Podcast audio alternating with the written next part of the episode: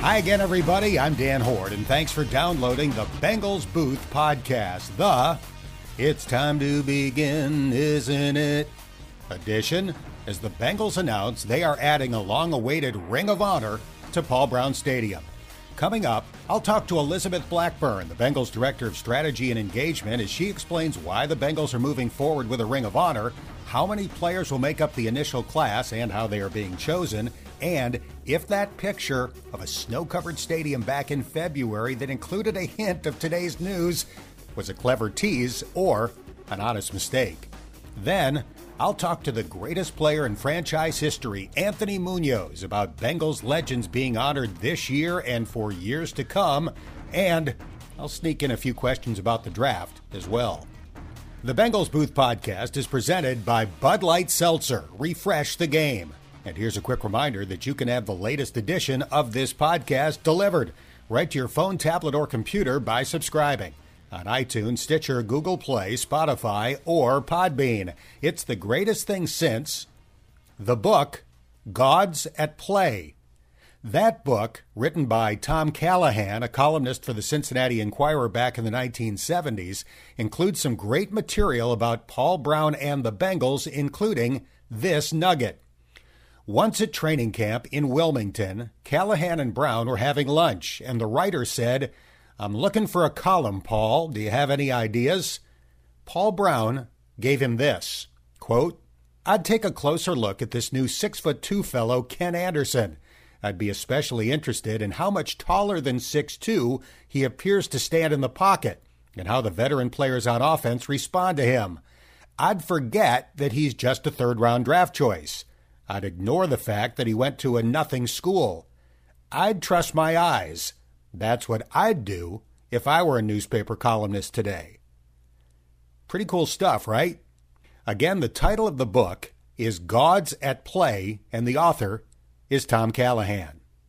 Speaking of Paul Brown, the Bengals announced this morning that the legendary coach and Anthony Munoz are the first two members of their new Ring of Honor Two more will be added to this year's initial class in an upcoming vote by season ticket members.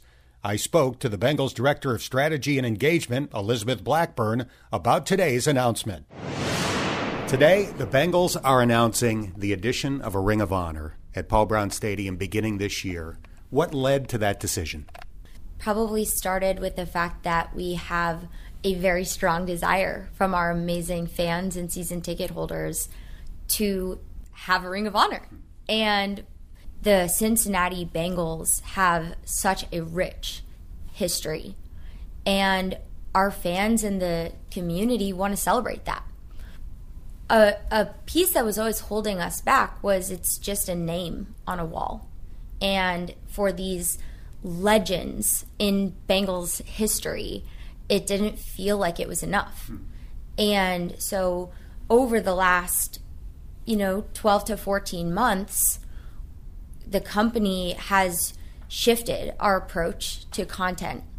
And we have added a lot of capability in video and photo content.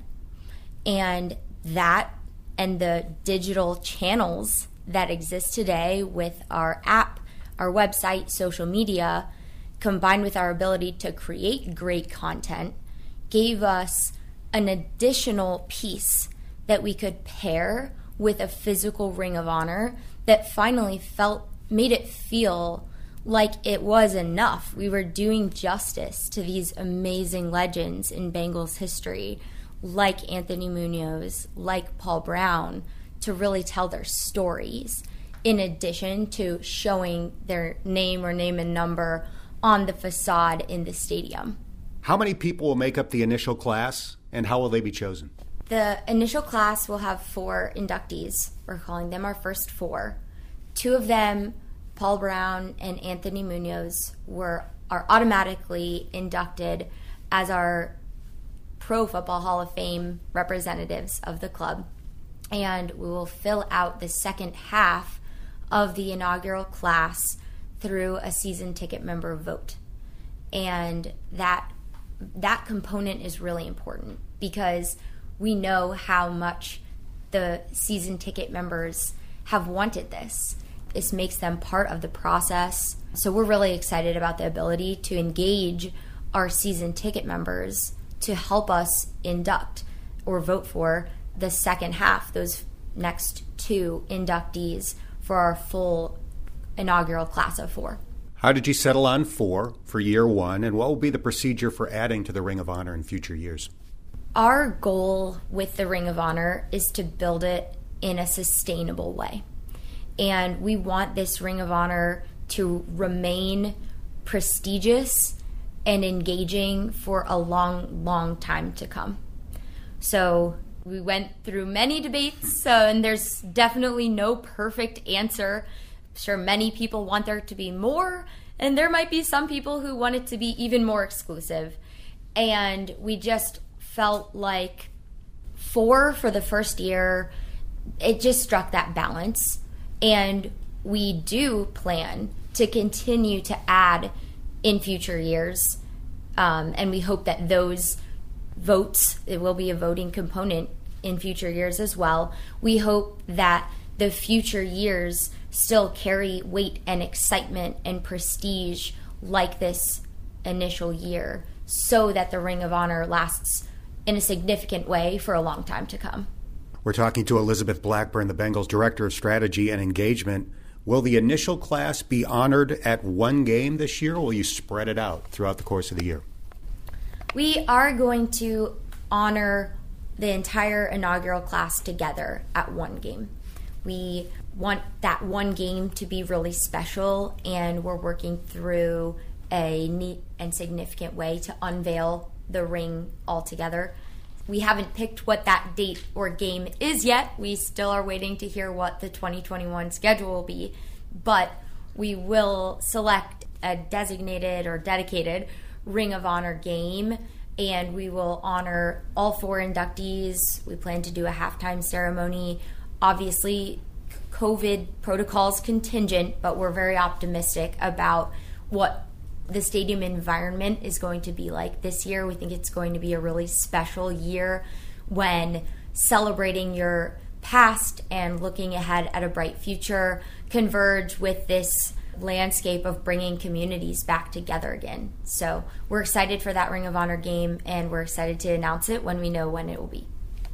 On a snowy day back in February, the social media team tweeted out a picture of the stadium covered in snow, a lovely photograph, and eagle eyed fans zoomed in and noticed the names of some of the all time legends displayed around the stadium in different colors and different letter fonts.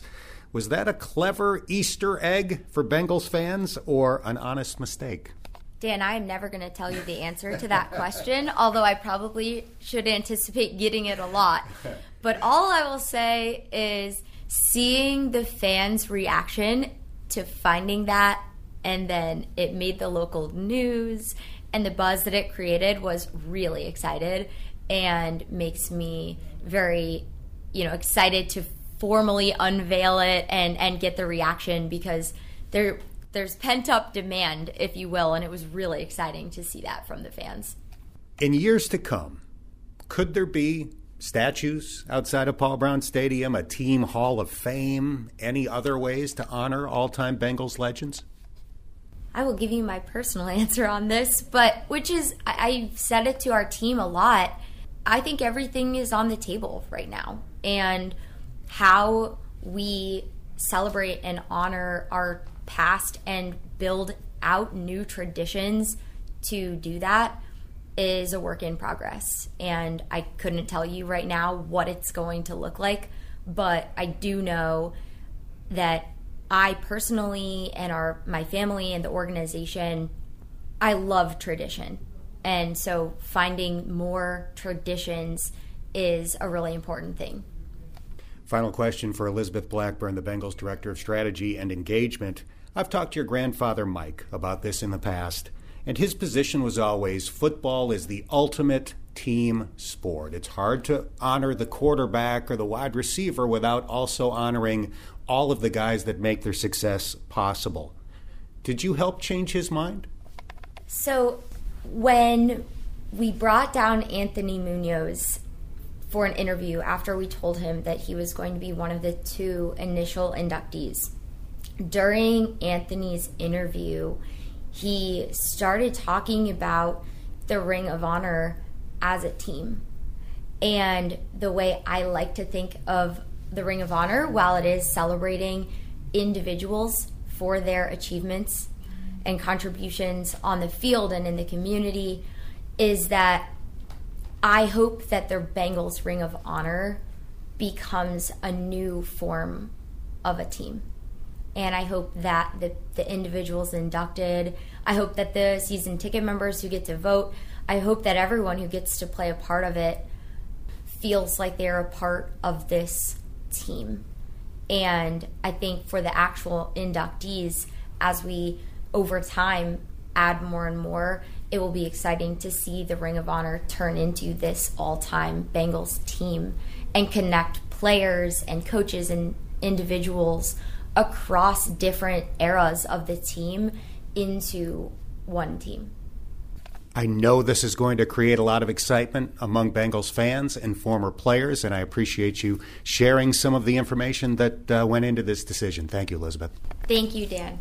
It will be interesting to see who will be added to this year's initial class. Ken Anderson, Ken Riley, Tim Krumrie, Boomer Esiason, Chad Johnson, Willie Anderson, David Fulcher, and others are all worthy candidates for the voters but no vote was needed for the first player added to the Bengals Ring of Honor. He is widely considered to be the greatest offensive lineman to ever play the game, Hall of Famer Anthony Munoz. Anthony, how did you get the news and what was your immediate reaction? Well, you know, it's interesting because, um, first of all, this, and I got to share this, this is our 20th anniversary for our foundation. So I had contacted the Bengals about doing something for us for the foundation, you know, making a commitment over the phone with Troy, and he got back to the family, and he said, uh, "Let me let me talk to them, and I'll call you." Well, he called me. He says, "Can you come in a day next week?" And this was a couple weeks ago. I said, "Yeah, I can come in and talk about it."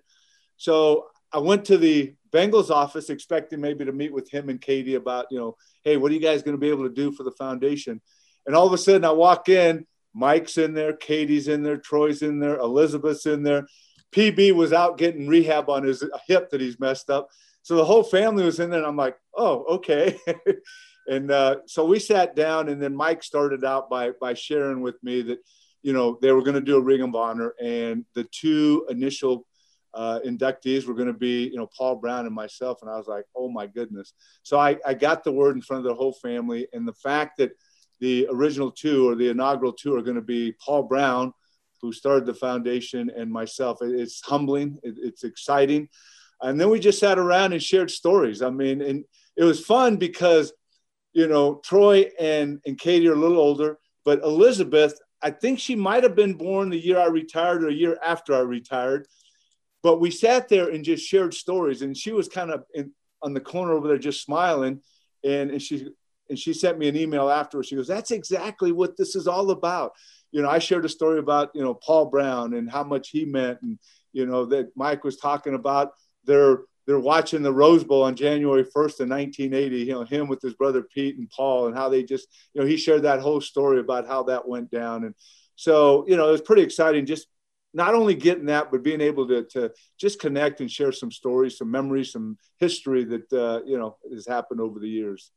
That's really interesting. It's no secret that Mike has been reluctant to do this, thinking that football is the ultimate team game and it's hard to honor a quarterback or running back without honoring everybody that made their success possible. Could you sense in that conversation that now that this decision has been made, he's excited about it?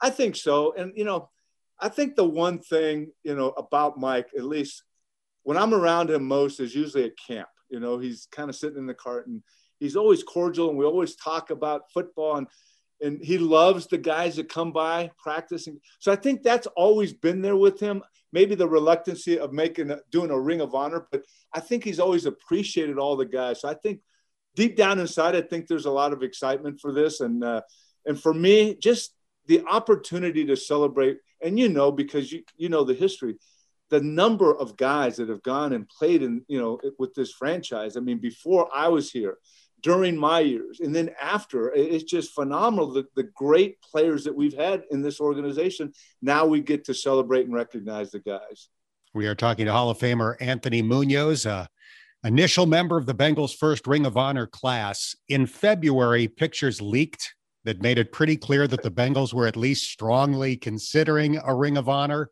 It got the fans talking. What about former players? well, it's funny because when that came out, I think I had like a handful of texts come. Okay, what do you know? What I said, what do I know about what? And they're like, just Ring of Honor. I'm like, wait, what are you talking about? Because I had no clue. I hadn't seen the pictures until you know, a couple of my staff here sent them to me, some close friends. Uh, you know, so yeah, I didn't know anything about it, and uh, I really hadn't talked to any of the guys about it because, of course, you know, February is still cold. We're not on the golf course as much as we are now. so, uh, you know, I think I maybe had played with Jim Breech. Uh, you know, we'll play when it's 40 degrees. So, you know, I think the weather was good enough then when we were playing a little bit. But we just kind of said, wouldn't that be cool if that's really going to happen? So I think there was, you know, at least I haven't talked to the guy. I think there's a lot of excitement now that this is going to happen. What do you think it'll mean to former players, including guys that aren't likely to get in, but played with guys that will get in? Well, again, excitement and just the memory of, of being teammates. You know, sure, you're only going to have, you know, a certain number of guys to be there, but from what I understand, it's going to be a celebration for all guys, which I think is cool. Not just the guys going in the Ring of Honor, but like you just the teammates. And I think, you know, I think that's going to be exciting to be part of that celebration, you know, because quite frankly, I'm going in. Maybe the guy that played next to me is not going in, but he is very important in me getting involved, you know, getting inducted in this Ring of Honor because, you know, he was a very important part of my career and all the other guys I played with. So uh, I really believe it's going to be exciting for guys going in and guys that might not go in. We're visiting with Anthony Munoz. Back in 2017, when the Bengals celebrated their 50th season, most of the franchise's all time greats made it back to Cincinnati to be honored. Did that feel like a turning point in any way in the relationship between the former guys and the organization? I think so. I think that was huge. And again, you know, we had those Saturday night dinners where, you know, guys were telling stories. And of course, the stories get a lot better than when they actually happen. uh, but I think it was. I think the guys really appreciated that, really felt comfortable. And like you said, everybody made it back. And there was, you know, we had those Saturday night dinners and, and they were packed. I mean, there was all kinds of guys. And to hear, you know, for me to meet guys like Tommy, Tommy Casanova that I'd never met or guys that played, I'd, I'd seen Mike Reid before, but I hadn't officially met Mike Reid. You know, those are the guys that really laid the foundation for guys like me that, you know, came in the 80s. So, uh, you know, I, I think that was – really kind of that turning point of, you know, guys saying, hey, man, you know, they did this. Hopefully things happen, you know, more often in the future. And it, and it looks like it's going to be that way. You have obviously received the ultimate NFL honor in being inducted into the Pro Football Hall of Fame. And a couple of years ago, you were named to the NFL's 100th anniversary all time team. But does this honor feel a little bit different because it is the team you played for? It certainly does. I mean, this, I played my entire career here.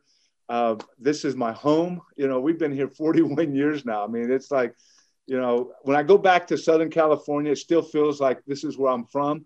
But we come back here and this is home. You know, our kids and grandkids and longtime friends are here.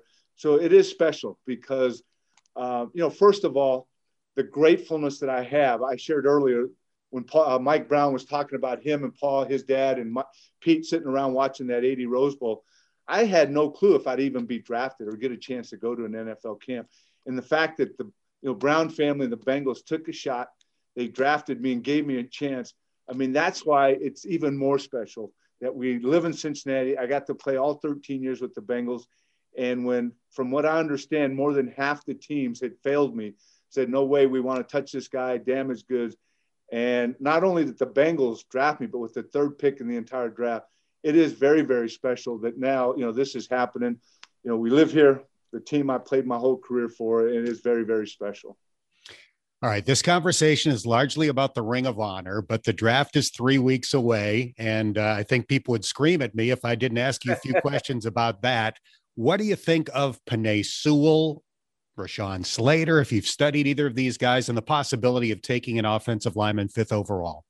Well, you know, I'm excited possibility of taking an O lineman with that fifth pick. I know we signed Riley Reiff, and he's he's an excellent lineman. That to me, that's a piece of a puzzle that they can continue to put together. And uh, uh, Slater, I'm not that familiar with. I've watched Penei quite a bit. Uh, of course, you know him being a Pac-12 guy, and you know them beating up on my Trojans uh, as much as they did.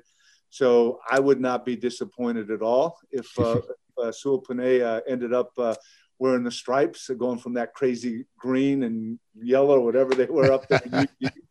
but uh, no, I, I, I would be excited if uh, you know. I'm in my mind. I'm already thinking of different combinations along that offensive line. If you get a guy like Penei, you know, and you have Jonah coming back and healthy, and he's got that experience, and now you got Riley Reiff. Then you got the other guys that are still there. You know, Su'a-Filo and the guys like that. Uh, Hopkins coming back from the injury.